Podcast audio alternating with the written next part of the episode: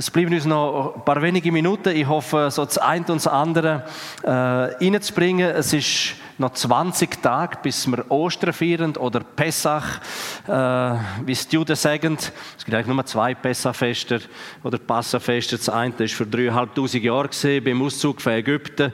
Die Hebräer, die das Opferlamm blutende Türbalken gestrichen und der Todesengel daran vorbei ist in ihren Häusern. Und das zweite und das letzte Pessach ist das Opferlamm Jesus gesehen.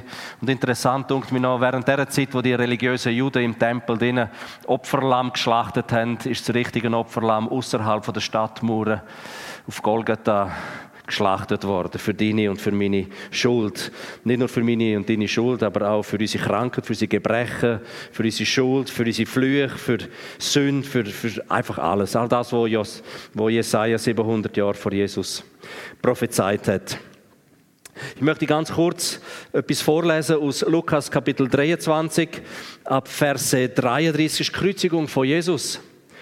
Da heißt's, und als sie an den Ort kamen, den man Schädelstätte Calvaria auf Latinisch nennt, kreuzigten sie dort ihn und die Übeltäter, den einen zur rechten, den anderen zur linken Seite. Jesus aber sprach, Vater, vergib ihnen, denn sie wissen nicht, was sie tun. Sie teilten aber sein Gewand und warfen das los. Und das Volk stand da und sah zu, und es spotteten auch die Obersten mit ihnen und sprachen, andere hat er gerettet, er rette nun sich selbst, wenn er der Christus ist, der Auserwählte Gottes. Grüezi. Wer bist du? Sarah. Sarah. Hoi, junge Frau. Christine schickt uns.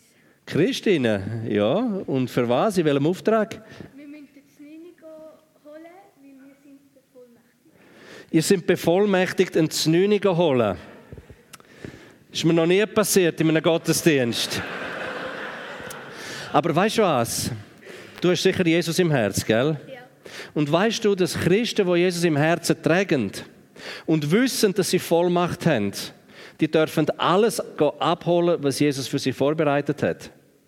Also Christin hat jetzt nur das Znüni für dich vorbereitet, aber Jesus hat definitiv mehr als ein paar Ostereier für dich parat. Tschüss.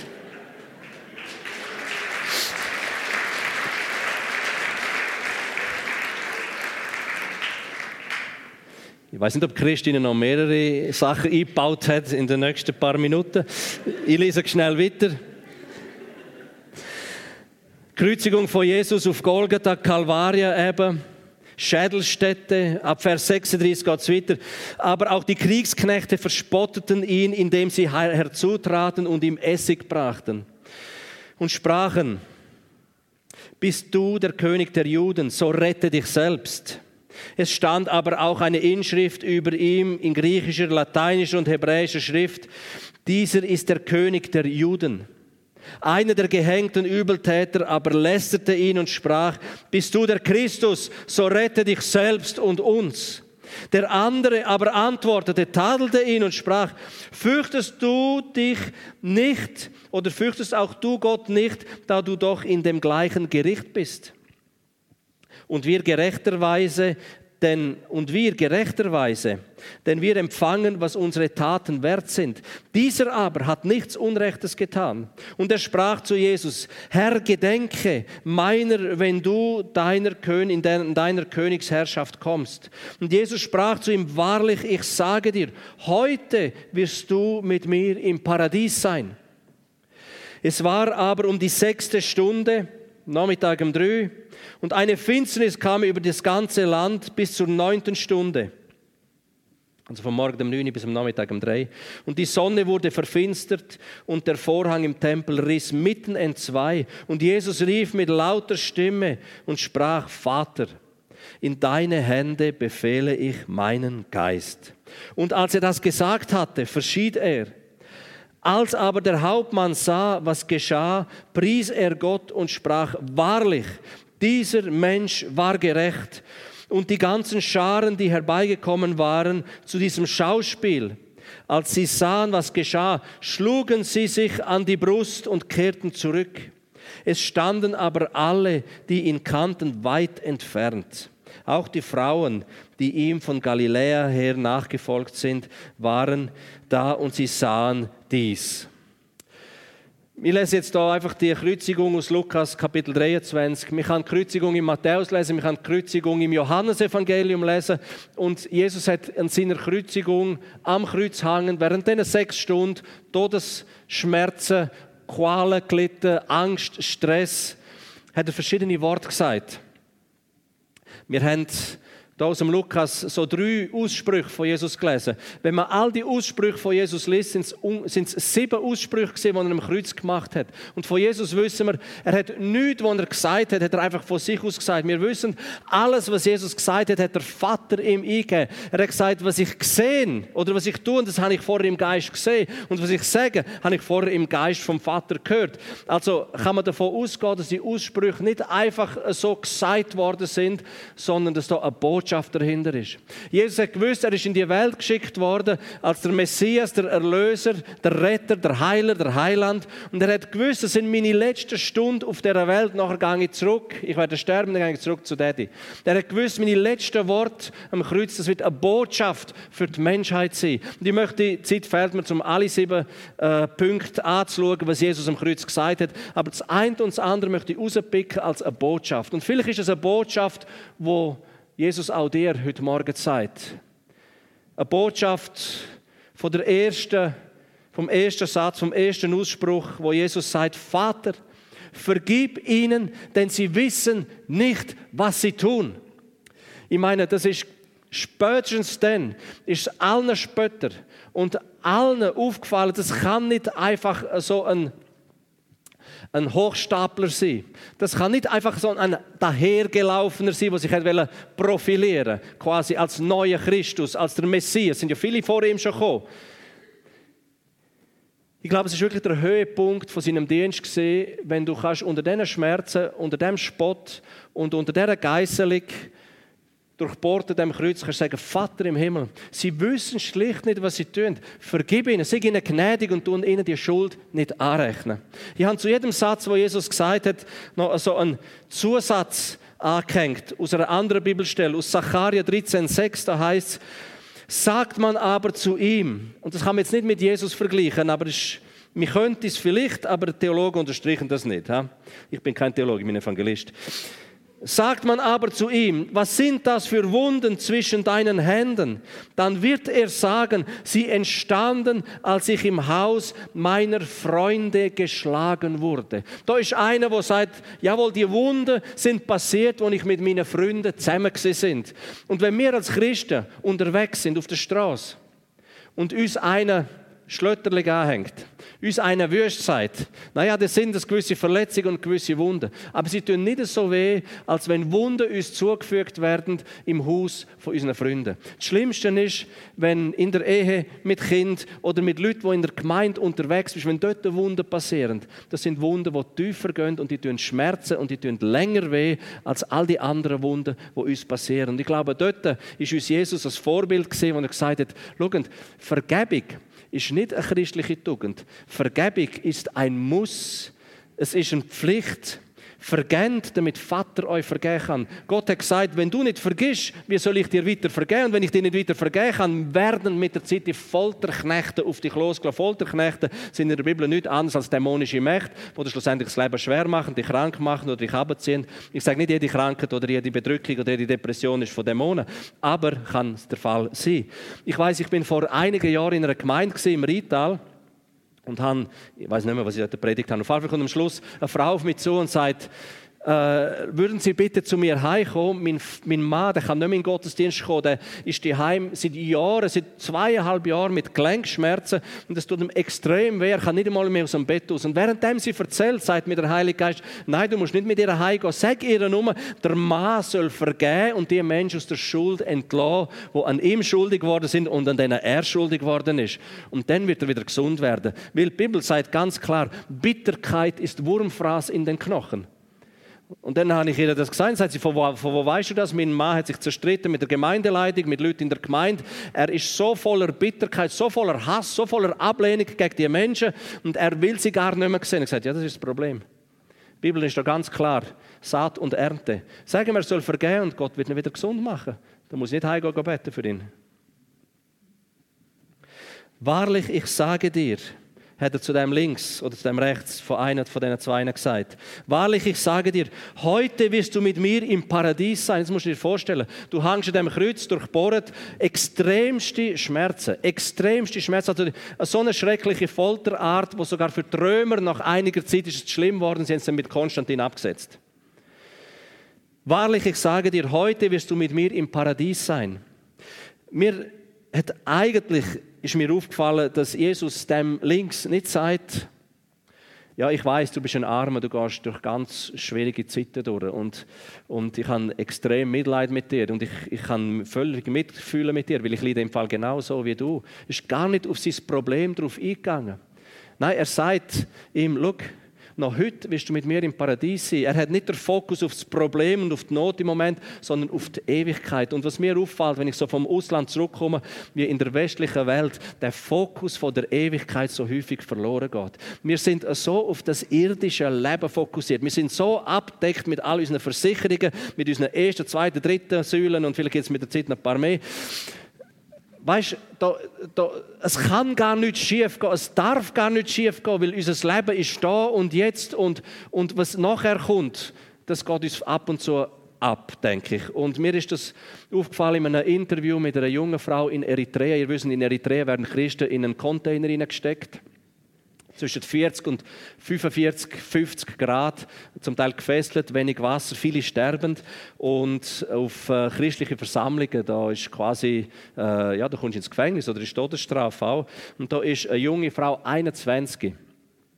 Und wir interviewt sie während so einem Gottesdienst und wir fragen sie, du sag mal, hast du eigentlich keine Angst? Jeden Moment könnte keine Polizei reinkommen und sie könnte dich abführen und du willst auch in einen von diesen Containern reinkommen. Und dann sagt sie, hey, wo ist das Problem? Wenn ich mit meinen Freunden da zusammenkomme, in einem Land wie wir sind und Gott arbeitend, in meiner Gegenwart Gottes, einfach merken, der Vater ist da, Jesus ist da, der Geist Gottes ist da, das ist das Schönste, was es gibt. Und sollte die Polizei kommen, sollten sie mich abführen und sollte ich sogar umkommen, dann bin ich sowieso dort, wo ich schon immer sein will, nämlich in seiner Gegenwart. Und das kannst du als Westler vielleicht schwierig verstehen, aber, aber ähm, es, Jesus hat gesagt, heb auch mit einem Auge, heb immer auch einen Blick in Zukunft und in die Ewigkeit. Und im Römer 8, 18, da heißt es, denn ich denke, dass die Leiden der jetzigen Zeit nicht ins Gewicht fallen gegenüber der zukünftigen Herrlichkeit, die an uns geoffenbart werden soll. Der Paulus hat gesehen, der hat ja, meine, er hat ja gesagt, ich weiß von einem. Am Schluss hat er gesagt, ich bin im Fall selber gewesen, bin im dritten Himmel gewesen. Unaussprechliche Worte. Es ist einzigartig, fantastisch und schön gewesen und es ist ich, ich finde kein Wort, um die Herrlichkeit in dem Paradies zu beschreiben. Und das ist doch das, was uns in Ewigkeit erwartet. Und ich sage immer, die Zeit auf der Welt ist enorm kurz und es lohnt sich, sich mal zurückzuziehen und sich Gedanken zu machen, wie kann ich die Zeit auf der Welt am besten investieren, so dass meine Zukunft in Ewigkeit gut vorbereitet ist.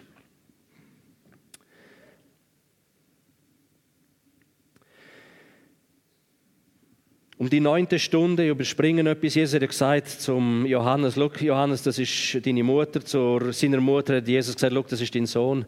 Äh, ich überspringe das, was, was ich empfinde, was das bedeutet. Aber es geht weiter. Es heißt dann, äh, um die neunte Stunde schrie Jesus laut und sprach, Eli, Eli, lama sabachthani. Das ist, mein Gott, mein Gott, warum hast du mich verlassen? Ich habe kürzlich in einer, in einer aramäischen Bibelübersetzung äh, etwas gelesen, wo das ein bisschen in ein anderes Licht stellt. Die aramäische Bibelübersetzung, da heißt es, mein Gott, mein Gott, für dieses Los, für dieses Schicksal wurde ich aufgespart. Also in der aramäischen Übersetzung, da sagt Jesus nicht, Vater, wieso hast du mich verloren? Sondern sagt er, genau auf das bin ich auf die Welt gekommen. Für das Schicksal, für das Los bin ich aufgespart worden, um stellvertretend für alle Sünder am Kreuz zu sterben, damit alle Frieden dürfen haben in Ewigkeit mit Vater. Und ich frage mich und ich frage dich, was ist dies Los? Was ist dies Schicksal? Was ist deine Berufung auf dieser Erde? Weißt du, für was du da bist? Weißt du, dass du da bist, um den Willen vom Vater zu erfüllen? Mir hat ein Freund von mir oder ein Bekannter, der ein Buch geschrieben hat, God at Work, hat erzählt, wie er als internationaler äh, Sprecher in Südamerika gelandet ist am Flughafen steigt in das Taxi ein, der Taxifahrer fragt, was er macht. Er erzählt eben, er sei eingeladen an eine große Konferenz mit mehreren tausend Zuhörern und er sei eben Pastor und Prediger und sowieso. Und dann hat der Taxifahrer gesagt, ja, er sei auch Christ, aber er sei eben nur ein Taxifahrer. Er sei nur ein Taxifahrer er wünschte sich auch dürfen, Menschen zu Jesus zu führen. Aber er sei eben nur ein Taxifahrer. Er sei eben nicht so ein Geistlicher wie er als Prediger und Konferenzsprecher. Dann hat der Konferenzsprecher gesagt, schau, da vorne ist ein Pannenstreifen, halt an. Haben sie angehört, er hat gesagt, jetzt erkläre ich dir mal etwas. Ich laufe in meiner Berufung und in meiner Begabung, weil Gott mich so beschenkt hat mit diesen Geschenken, mit diesen Begabungen. Dir hat er andere Begabungen gegeben, aber etwas musst du verstehen. Dein Taxi ist deine Kille und dein Steuerrad ist deine Kanzel. Und wer bei dir hinten einsteigt, ist dein Schaf, ist dein Gottesdienstbesucher und dem darfst du predigen. Dann hat er eine Flasche Öl rausgenommen, dann hat das Taxi eingeölt, dann hat das Kanzeln eingeölt und am Schluss hat er noch den Prediger im Taxi eingeölt. Und dann hat er ihn zum Konferenzort geschickt. Ein halbes Jahr später kommt er in die gleiche Stadt und der Taxifahrer sieht ihn von weitem und rennt zu einem Herrn und sagt, ich muss dir etwas erzählen. Seit du letztes Mal mein Taxi gesalbt hast und meine Kanzler gesalbt hast und mich als Prediger gesalbt hast, ich laufe jetzt in meiner Berufung. Seit einem halben Jahr predige, predige ich allen Leuten, die bei mir ins Taxi einsteigen und seit einem halben Jahr erlebe ich, dass jeden Tag mindestens eine Person zum Glauben an Jesus Christus kommt. Ein Mann, der in seine Berufung hineingekommen ist. Schaffst du in einem Spital? Ist das Spital deine Kille? Das Krankenbett deine Kanzel? Und die Patienten deine Schafe? Ich weiß, es ist schwierig im Spital zu predigen oder zu erzählen, aber leislich und mit Handauflegung, da passiert immer wieder viel.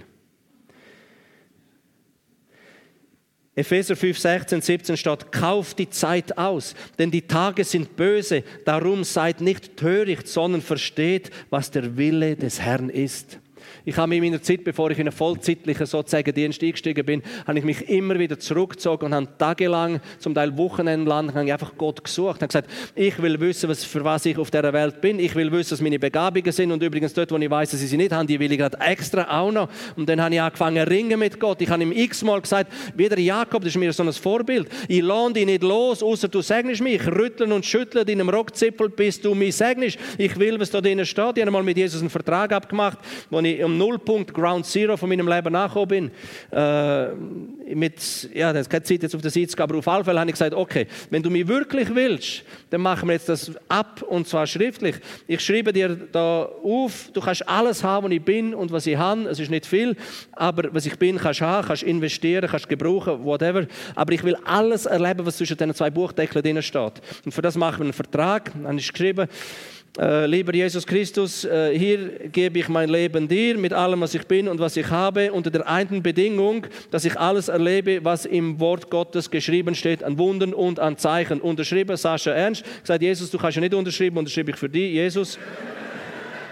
Und zwei Tage später hat es angefangen. Zwei Tage später, aber ab und zu müssen wir uns wie der Abraham seinen Isaac auf den Altar legen und sagen, so, da bin ich, nimm mich, gebrauch mich, dort wo ich bin. Mich dürstet, hat Jesus gesagt.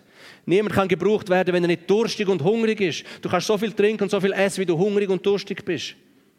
Wir sind so vom Zeitgeist getrieben, nicht vom Heiligen Geist. Vom Zeitgeist sind wir getrieben, wo unsere Agenda so füllt, dass wir keine Zeit mehr mit Gott haben. Mich dürstet Johannes 1928, aber in Johannes 7,37 sagt er, wen da dürstet, der komme zu mir und trinke. Wir müssen jeden Tag Gott trinken bei Gott, Gott essen bei Gott. Und wenn wir trinken und essen, dann tut Gott reden.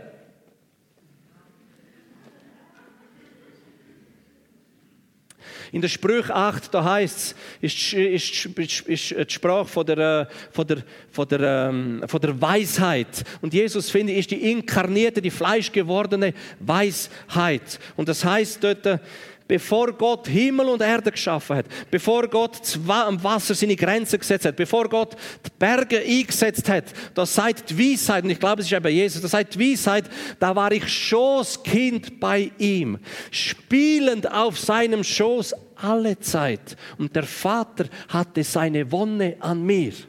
Stell dir vor, Jesus hat, ich meine, beten und Bibel lesen ist gut, machen das unbedingt, aber es gibt auch Momente, wo man einfach bei Gott auf dem Schoß sitzen, spielend bei ihm alle Zeit und Daddy sagt, wow, mein Wonneproppe, da war ich, seine Wonne bei ihm alle Zeit. Ab und zu ist es einfach gut, einfach mal eine Lobpreis-CD rein und einfach sie und hören. Wir stopfen Gott Tore voll mit unserem Gebet, mit unserem Mach und Tun und sowieso.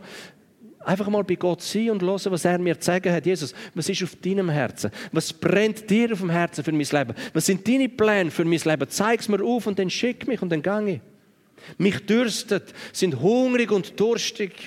Wenn ihr hungrig und durstig sind, habt ihr auch noch etwas zu geben. Und es ist vollbracht. Das vorletzte Wort, wo Jesus gesagt hat, ist Johannes 19,30. Wir wollen also voll Zuversicht vor den Thron unseres gnädigen Gottes treten, damit er uns sein Erbarmen schenkt und uns seine Gnade erfahren lässt und wir zur rechten Zeit die Hilfe bekommen, die wir brauchen. Hebräer 4,16. Jesus ist im Kreuz und hat gerufen, es ist vollbracht. Weißt du, das Wort vollbracht und meine Braut wortverwandt sind. Sein heißt Kalal und sein heißt Kalach. Kann sein, dass Jesus am Kreuz gegangen hat und gesagt hat, es ist vollbracht. Und das Liebste, was auf seinem Herzen trägt, nämlich dich und mich, seine Brut, sagt er im gleichen Wort, meine Braut, es ist vollbracht. Nicht mehr trennt dich zum, zum Vater und zu mir. Der Vorhang, zweimal 20 cm dick, ist zerrissen. Du darfst ins Allerheiligste eintreten. Es ist gratis, frei. Du musst nicht mal eine Vignette zahlen. Du darfst reingehen. Wie viel gehen rein? Von all den Christen, die ich ab und zu frage, gehen zu wenig rein. Dort ist Hilfe, dort ist Sättigung, dort ist die Fülle vom Leben. Ich sage es nochmal. Wir wollen also voll Zuversicht, voll Freude, nicht mit Scham, vor den Thron unseres gnädigen Gottes treten, damit, wir müssen eben dort hergehen, damit er uns sein Erbarmen schenkt. Es ist zwar schon da, aber wir müssen dort hergehen, um Erbarmen zu bekommen und uns seine Gnade erfahren lässt und wir zur rechten Zeit, nicht zu spät, die Hilfe bekommen, die wir brauchen. Mann, rett, renn bei ihm an, wie die Witwe, die zum ungerechten Richter geht und ihr Recht einfordert, wie sie mit ihren Gutslist da, wo sie geholt sind. In der Vollmacht als Königskind gehen wir zum König und lassen wir uns die Hilfe zubekommen, die uns äh, zusteht. Und das Letzte, wo Jesus gesagt hat, Vater, in deine Hände übergebe ich meinen Geist. Und im Römerbrief heißt es, das sind Söhne und Töchter vom lebendigen Gott, die sich vom Heiligen Geist leiten lassen. Nicht vom Zeitgeist. Der Zeitgeist ist so in der Gemeinde drin, dass wir keine Zeit mehr haben, außerhalb vom religiösen, geistlichen Programm Zeit mit Gott uns zu nehmen. Aber in der Offenbarung, Kapitel 2 oder Kapitel 1, im Sendschreiben zu Ephesus, heißt es ganz klar: Tönt Buß, wenn ihr von der ersten Liebe abgefallen sind. Sind Buß, wenn ihr nicht mehr leidenschaftlich sind. Tönt Buß, wenn ihr nicht mehr brennend in eurem Herzen für Gott. Tönt Buß und kehren um zu der ersten Werk. Weil wenn ihr die erste Werk tönt, dann werden ihr wieder die erste Liebe überkommen. Wenn ihr die erste Liebe habt, dann wird das Feuer, was es braucht, um leidenschaftlich für Jesus unterwegs zu sein. Die erste Werk, die ich tue, als ich vor 27 Jahren zu Jesus gekommen bin, ist, ja nichts anderes gemacht als Zeit mit Jesus verbracht. Das war die beste Investition. Ich habe in Jesus investiert und das Leben ist zurück in mich gekommen und ich habe angefangen zu sprühen und auch zu blühen. Ich weiß, als ich vor, da, eben vor 27 Jahren in, äh, in Bournemouth zum Glauben gekommen bin, an Jesus Christus, Mann, bin ich ein Komplexhaufen vorher gesehen. Ich hatte so einen Minderwert, gehabt, ich hatte so eine Scheuche, aber wo Jesus gekommen ist, hey, da ist so eine Kraft, so ein Feuer, so eine Leidenschaft reingekommen. Die ersten paar Wochen bin ich durch Bournemouth durchgehüpft, ich bin nicht mehr gelaufen. Die Leute haben mir nachgeschaut und gesagt, what's wrong with him? Und ich habe nur gerufen, Jesus, it's Jesus. Ja, das ist so. Okay, die Zeit ist schon lange durch. Danke, Jesus.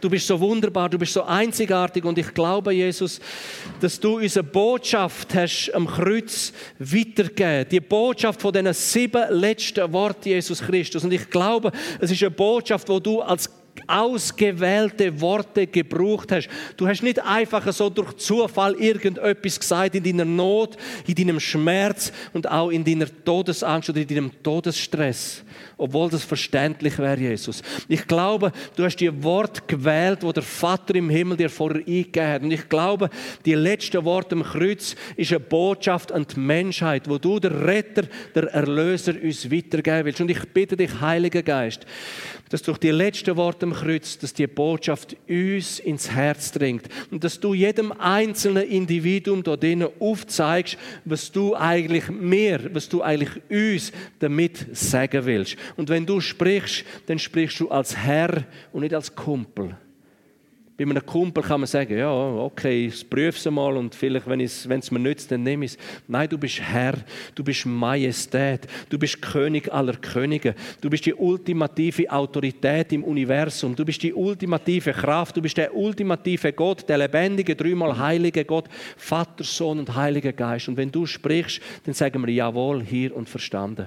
Und ich danke dir, Jesus, dass du zu uns sprichst, was du uns sagen willst. Dass wir die Zeit auskaufen auf dieser Erde, werden, Jesus, uns gebrauchen lassen als ein Werkzeug in deiner Hand, Jesus Christus, und dass wir das Leben führen, wo dich verherrlicht und verehrt und du große Freude daran hast und mir selber viel Frucht bringen. Und das bitte ich dich, Vater, in Jesu Namen. Amen, Amen und Amen.